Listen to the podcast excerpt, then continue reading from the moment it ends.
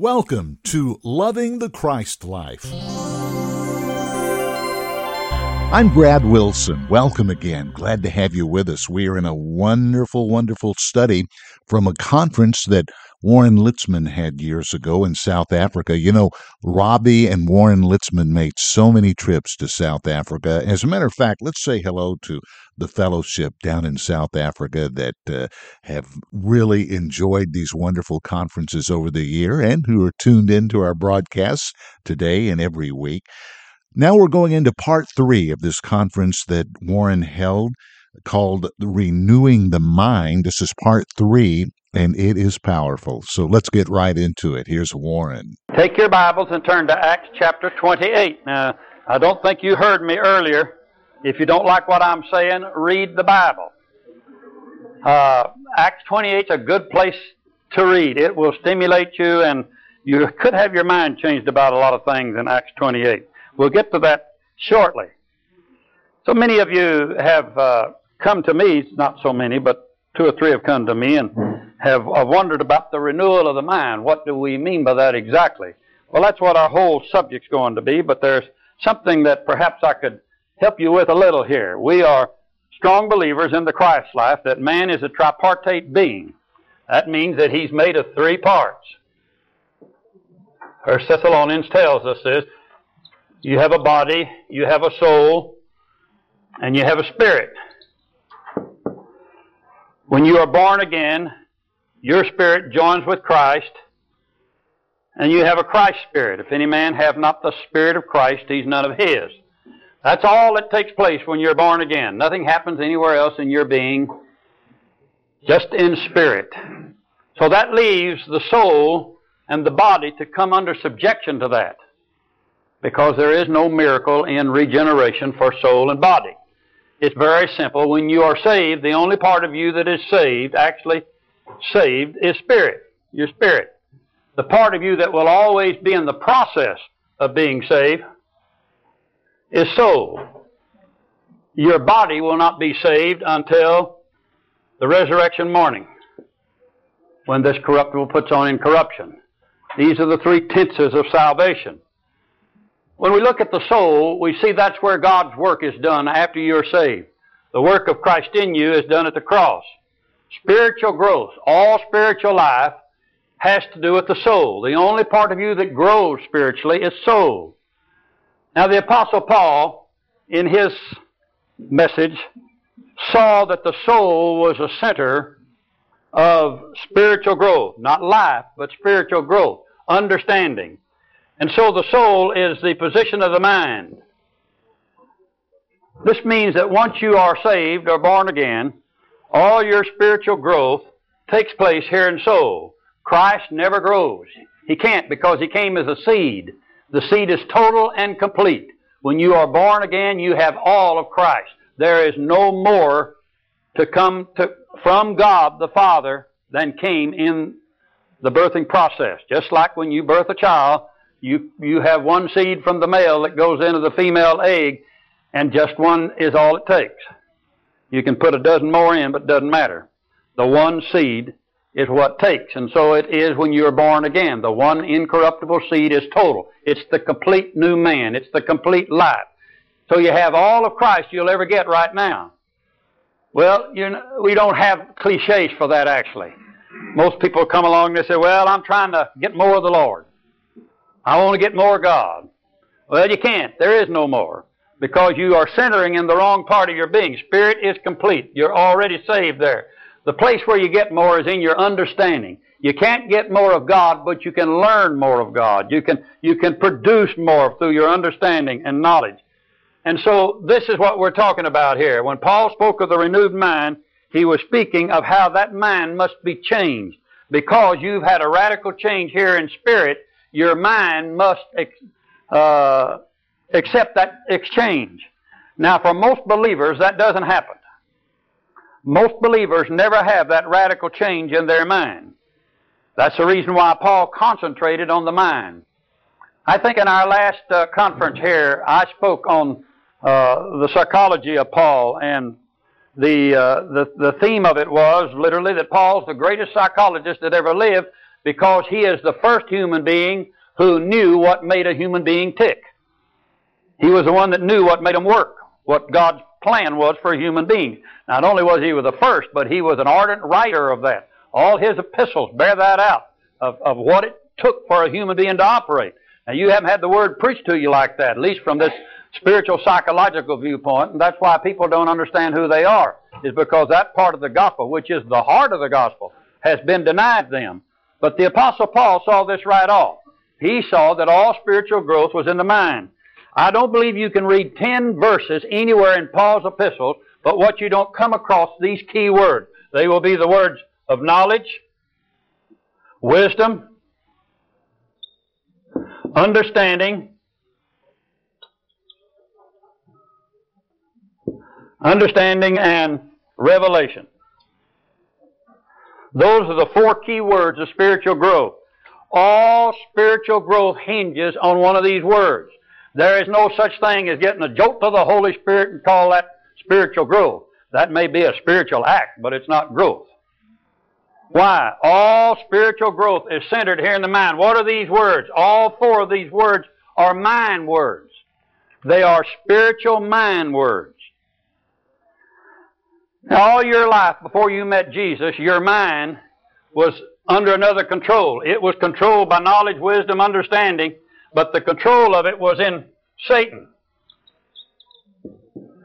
Because he was your spirit, he had created a mind that was contrary to your creation.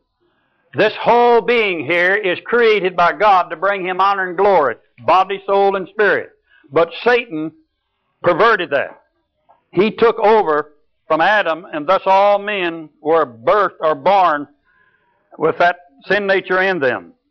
Consequently, he's the one that made your mind contrary to your creation.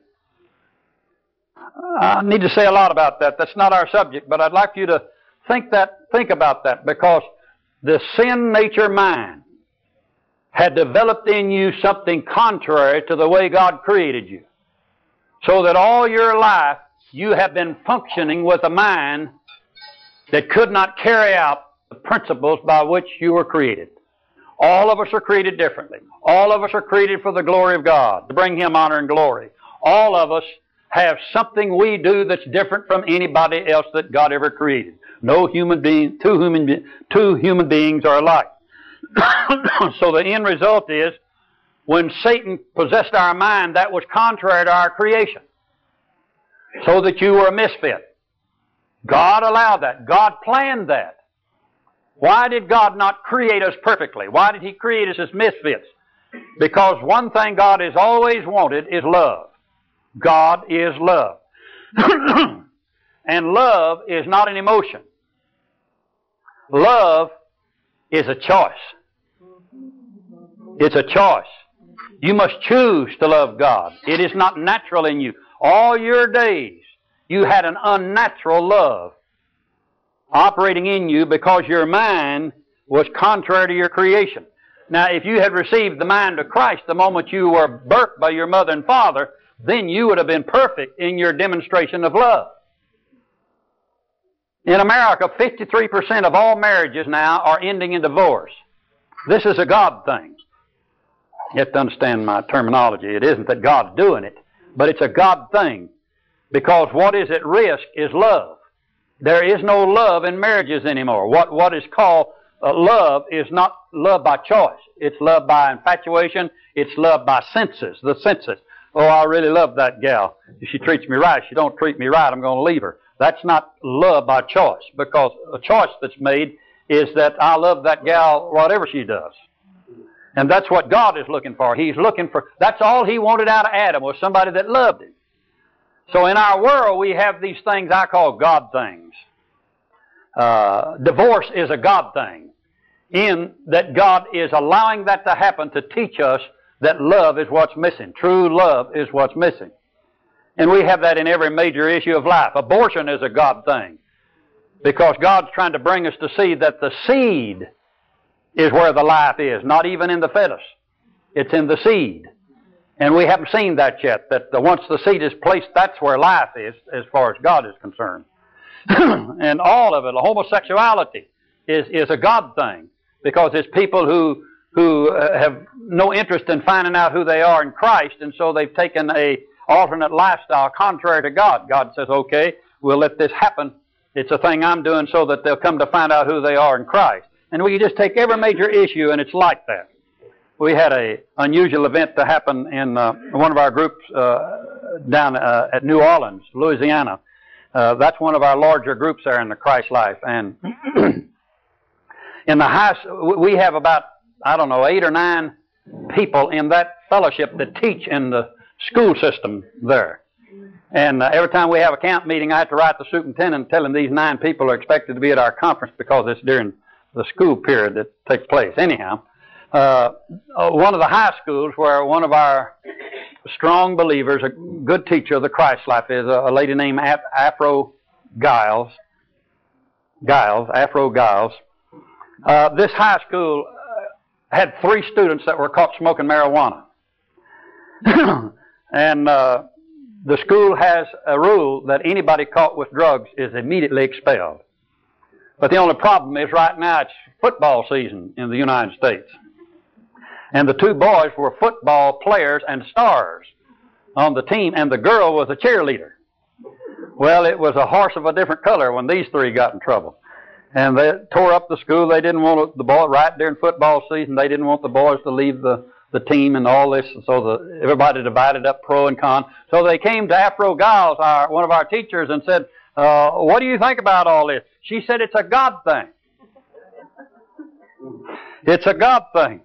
And of course, what she was saying is God's trying to get our attention around here, and He gives us impossible circumstances sometimes. Well, you know what happened? She said all the kids, good and bad, religious and non-religious, are running around that high school now hollering, "It's a God thing! It's a God thing!" so we have we have all the events of life are God things, one way or another. When we talk about the renewal of the mind, then we're talking about the journey that must be made by the individual from the mind being used by a culprit, by a usurper, and by a devil to giving that mind to a new operator, Christ in them. Now, if you live life and that's not a major subject, you'll never fulfill your position in life. I, I dislike sometimes being so crude as I am on this. But I'm sick and disgusted with religion that's talking about everything but the things that have to do that would make people happy and make them uh, capable of living in this wicked world the way God intended. See, I'm tired of that being denied you and, and getting off on every kind of subject except what really matters. What really matters now, Paul, Paul, this is why his message, why you can't read 10 verses of Paul's epistles without one of these words coming up. Because he saw right off, God's done the work at Calvary. It's no problem getting the work of the cross in your life. No problem getting saved. Anybody that cries out to God can get saved. But he said the problem is up here in the mind. Be not conformed to the world, but be transformed by the renewing of your mind. What transformed you? Getting saved? Is that what transformed you? No. That doesn't transform you. Because if you don't know about it up here, you've got an act of God working, but you don't understand it, so it isn't going to make any difference in your life. That's why it's important to read the epistles because Paul dealt with that. He dealt with people who had a work of God in their life but didn't understand it, didn't know about it, and was constantly dealing with other matters instead of finding out who they were in Christ. So when we talk about the renewal of the mind, this is what we're talking about. This part here, which which we refer to as the soul mind. That's what it is. Your soul is a mind. Well, now the question comes up why must the mind be renewed? It's very obvious when you, to me, when I look at this, I can see that I've been uh, misguided. I've been misused mostly. Here, I'm somebody created by God, come out of my mother's womb with a special touch on me to bring honor and glory to God by my creation. And then somebody else took charge and control of me and messed all that up. Well, when that all got messed up, and I finally got it in my polluted head that something was wrong with me. Something's not right. What do we call that? Conviction. I didn't know all that I'm telling you, but I knew something was wrong. What I really found out was that it didn't matter how hard I worked at it, I couldn't save myself. See, I knew something was wrong. I was being misused. You can misuse a vehicle, let's say a car. You don't put oil in it. You don't, uh, you don't watch for water leaks. It, you can misuse that car and, and destroy it. Well, I discovered one time in my life I was being misused. I wasn't being taken care of properly because the operator in me had no intention of fulfilling my creation of God. So when I finally got that through to me, usually in a crisis, you need a crisis. I didn't see that I was being misused. I saw the crisis was an outer thing. I didn't have enough sense because the gospel hadn't been preached to me. I didn't know that I was being misused by Satan. So the crisis I was in was what drew me. And in the crisis, I said, if there is a God, help me. Please help me. I, well, I was getting to the right point because God's looking for people who can't save themselves. I needed a Savior, and that's when I accepted Jesus. And I'd just like to say this to you. What, what really constitutes somebody getting saved? It's when they can say, I cannot save myself, I need help. See? When people just evolve into it, that's enough to doubt. When people think they're born into Christianity, that's enough to doubt. But people who have a genuine crisis with the Holy Spirit and say, I cannot save myself, I need a Savior, that's what God's looking for because that's what He gave on the cross for somebody to save us. Well, why is it that the mind must be renewed? Why did Paul call for the renewal of the mind? Let's go back and look at the history of it a little more. In our future sessions, we will talk about the specific things that need to be renewed in your mind, but at least for this session, I want to continue talking about the historical aspect. What made Paul say that the mind needed to be renewed? Is it enough to get saved? Is it enough to get a miracle? Why would you have to renew the mind and hear the message that we're not to be conformed to the world? Well, are several reasons for that. And the first one is Paul lived in a day when the most awesome thing that could ever happen between God and man had just taken place. He lived in the post shadow of the most unbelievable thing that could happen on earth. Here, God had sent His own Son, God the Son, to this earth. Miraculously brought Him to this earth. Miraculously ministered through Him in His earthly ministry. Healed the sick, raised the dead, cast out devils. Gloriously, God had given the world an opportunity for salvation. But the unbelievable thing was that Jesus, born a Jew, came to the Jews, and the Jews would not receive him. It didn't matter how many miracles he performed, they weren't going to receive him. And finally, God knew that there must be a radical change on this earth. Not a change in his plan, for he already had this in his plan. But the radical change on this earth would be that God would take this one who was Messiah, who was king, and would kill him. The prophecy of this was when Abraham took Isaac to Moriah. It was Abraham to kill Moriah. It was God to kill his own son. This was awesome. The world had been offered a new world altogether. You have any feeling for that? Maybe you don't read your Bible like I do. Jesus had come to be king, king of this world. He had come to be Israel's Messiah. If Israel had accepted Jesus, he would have set up a throne in Jerusalem right then and there, and the millennium would have begun. There would have been a new world. Everything would have been changed. But they rejected the Messiah. And the other part of Christ's ministry about tribulation and end time came into focus. But before that, he told them to preach the kingdom of heaven is at hand. It's here right now. Believe it. If you believe it, we'll have it. They didn't believe it, and they didn't get it. But do you have any feeling for how awesome that was? That's going to happen again. You and I will not be here. We're going to be caught up to meet the Lord in the air. But this world's going to experience that again. Same thing. A king's going to come to take over this world. and instead of the world rejecting him, they're going to accept him. They're going to accept him. And he's going to give them a new world for about three and a half years, and then awesome things are going to happen. But they rejected Jesus. There could have been a new world. Sometimes I have feeling for Peter and James, who were the most obstinate probably in dealing with the Apostle Paul.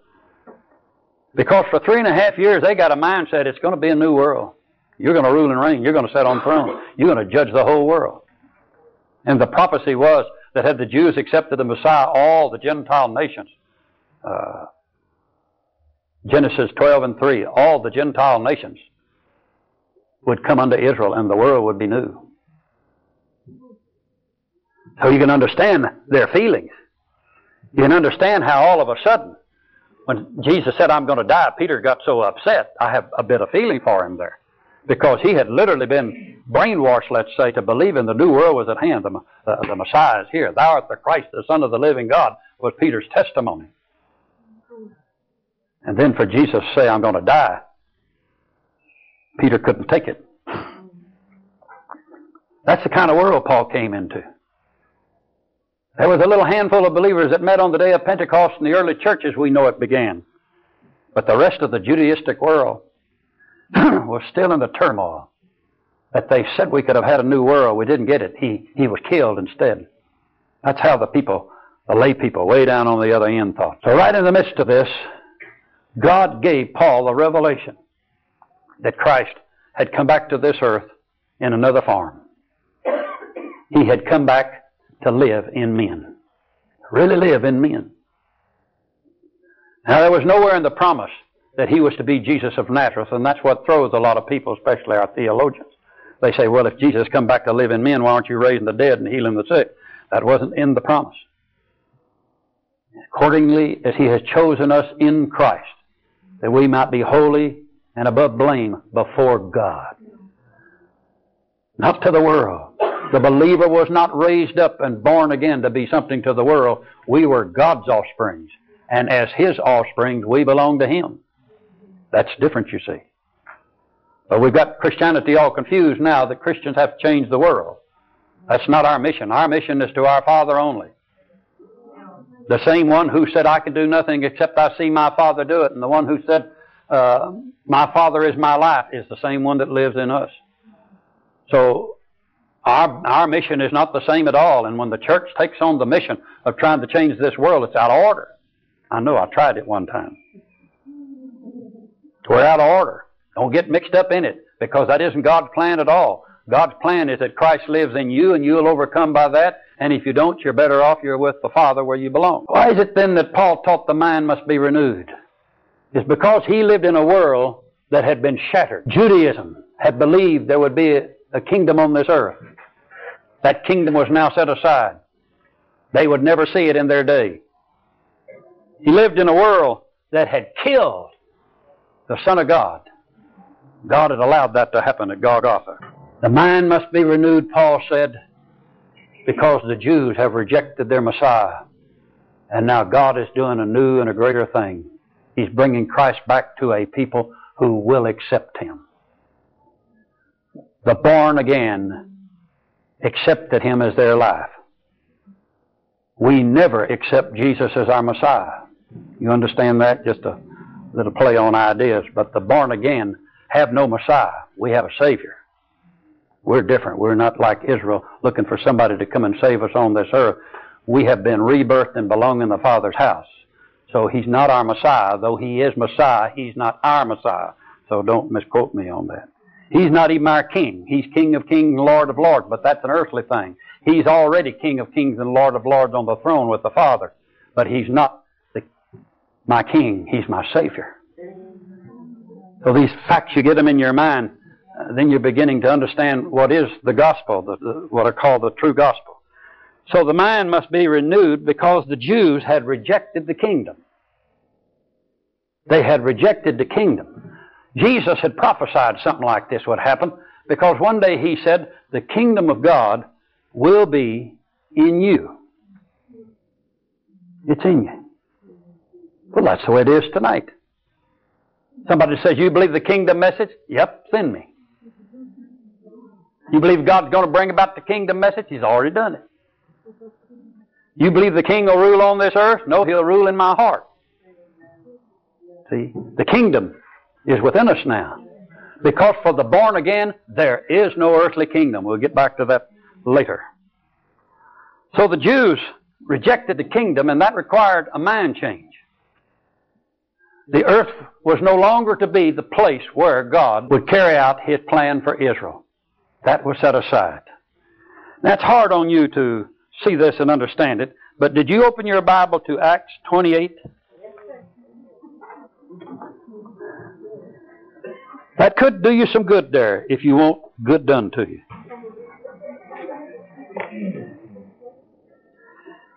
In Acts 28, begin reading at verse 25. And when they agreed not among themselves, they departed. After that, Paul had spoken one word. Well spake the Holy Spirit by Isaiah the prophet unto our fathers, saying, Go unto this people and say, Hearing ye shall hear, and shall not understand. Now, listen to these words. This is what uh, was taking place at this very time. Seeing ye shall see and not perceive. What's the difference in these statements? One is the outer and the inner. The outer will not be convincing. You'll see it, but you won't believe it. You'll see it, but you'll not perceive it. He's talking to Israel specifically here. Verse 27. For the heart of this people, heart of Israel, is waxed gross their ears are dull of hearing. Their eyes have they closed, lest they should see with their eyes and hear with their ears and understand with their heart and should be converted and I should heal them. Be it known therefore unto you that salvation of God is sent unto the Gentiles and they will hear it. Now the 28th verse is a key verse in the whole of God's plan. What he's saying here is so important. He's saying, Israel, you had a chance to accept the Messiah. You've had a chance to change the world. You didn't do it. But you like the outer things. You love the signs, wonders, and miracles. That's a God thing. God performs miracles. I hope you don't think, listening to me, that I don't believe in them. I believe in miracles. I believe in the healing of the body. I, my family trusts God for healing for anything else that he does it all by himself. He don't want to do it by himself, then he'll lead us to a good doctor or a hospital. It'll be God that heals. He's in charge. But he's the healer. I'm a strong believer in that. But what he said here is that just in case the Lord keeps giving you outer things, like signs, wonders, and miracles, and just in case you would believe that the Messiah is still at hand, and you get converted, converted to what? To the message of Judaism, just in case that would happen, he said, I'm telling you right now, that message is stopped. It no longer is in existence for you. That gospel that Jesus of Nazareth preached, the gospel of the kingdom, is set aside. And now the gospel will go to the Gentiles. Well, do you understand something about that? The gospel that goes to the Gentiles is a whole different gospel. Nothing like it in the Scriptures. You have to go back before Abraham to find God even talking to a Gentile. No message for the Gentiles. In three fourths of the Bible, no message for the Gentiles. 1700 years of the Bible, no message for the Gentiles. And now listen to what Paul says.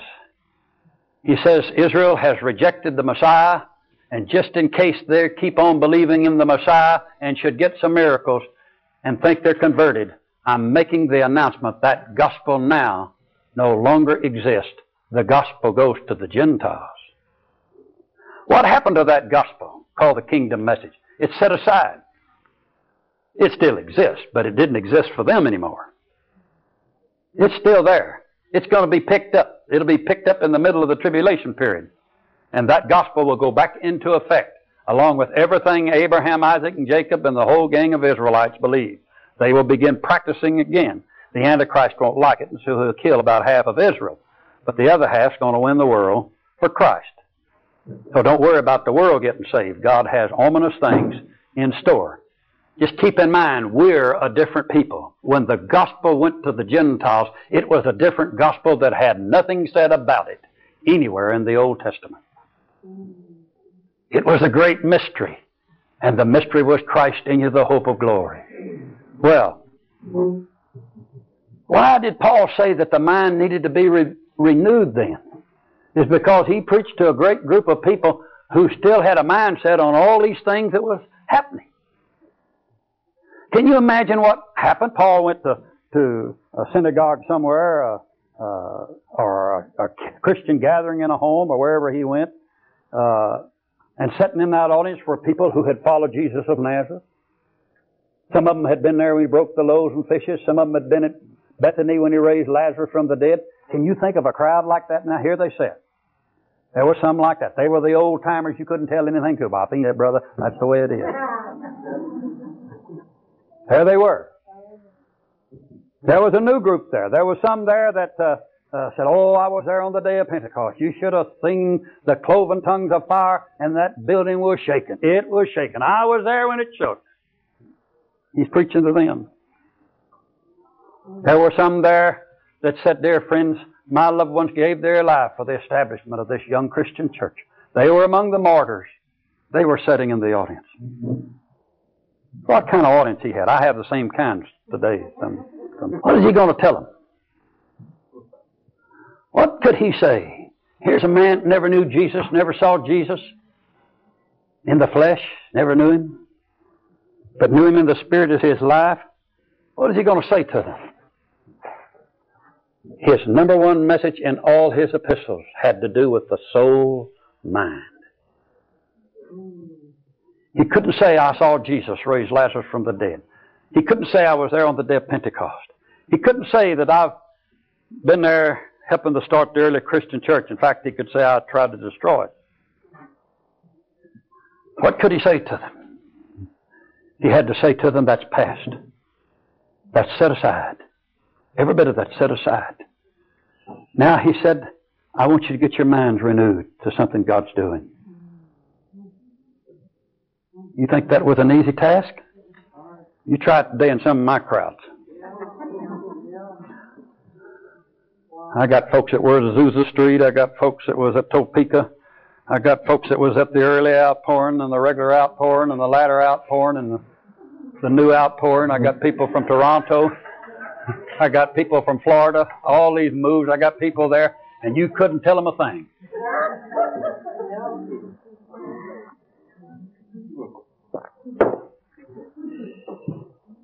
So I'm not to change them.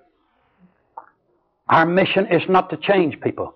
In the past, we've seen great, wonderful, and powerful things. But now we must get to the fact of the gospel. And the fact of the gospel is that all that's set aside. It's a whole new world. Jesus of Nazareth doesn't matter. He was rejected. There is no Jesus of Nazareth left for this world. The one who sits on the throne is the Lord of glory. He is Lord. He's not Jesus of Nazareth. He'll be Jesus of Nazareth one more time, though, but not for you and I. He'll be Jesus of Nazareth on that day after the old Antichrist is put down and he sets a foot on the Mount of Olives, and with outstretched hands, Israel comes and sees the Jesus they rejected. For the scripture said they'll see the nails in his hands. They'll see the brow. They'll see what they did. They'll see him. But that Jesus does not belong to us. That's not the Jesus we're to know. We're to know the Christ that is in us, for He's the Lord of glory. Same one died for us too. But that's not the Jesus we know. We'll get back to that in another session. So what was it? The mind must be renewed. When I talk to people, that's the big need you have. The mind must be renewed. You see, there's nothing wrong with you. Never has been anything wrong with you. You were created by God in your mother's womb. I don't care if you came out afflicted or if you had some severe problem. You were created by God in the mother's womb, and God intended you to be a blessing to Him. Have you ever seen afflicted people be a blessing to God? Sure you have. Some of them are further ahead than we are at that understanding. But everyone that came out of a mother's womb was touched by God to be different than anybody else that was ever birthed. That's the way you came out. But then God allowed the old usurper to take you over. And he spoiled you until you were born again. Then he's out. But if you didn't get a change in your mind, there'll be no change in your living. Oh, you won't do bad anymore, but that's not where the issue is. I'm not saved because I do good. I'm not saved because I stopped doing bad things. I'm saved by another and what he did. That's different, you see. So now my issue is to renew the mind. So the first important fact is Paul crawled for this because in his day there was a great need for a mind change. I believe that day is at hand again right now. I think in our generation we've had the kingdom preached again. Have you ever heard a charismatic preacher say we're going to take over the world, the church is going to rule and reign? You ever heard that message? That's the kingdom message. That's the revived message that Paul said was set aside and belonged only to Israel. Now, the mind must be renewed in this day. This particular study is called Renewing the Mind. This has been part three that we've been listening to today. Please tell others about this podcast every week. These messages are so important that Warren left us so, so very important, uh, especially this time lot going on in this world, and these things, these great, great messages that come from Warren Litzman can be so wonderful for you to hear at this moment in time. Don't forget to visit our website. It's christ-life.org christlife.org. Love to have you go there, look around, learn all about this in Christ message, this Christ life that we love so much, and also visit our bookstore while you're there. Well, we'd like to thank Robbie Litzman for allowing us to go into the archives each week to bring you these great messages. Valerie Hill does our Twitter account. Tammy Laycott, she does the weekly podcast notes. And this program is produced weekly by the wonderful Teresa Ferraro from the Christ Life Fellowship. Until next time, I'm Brad Wilson, loving the Christ life.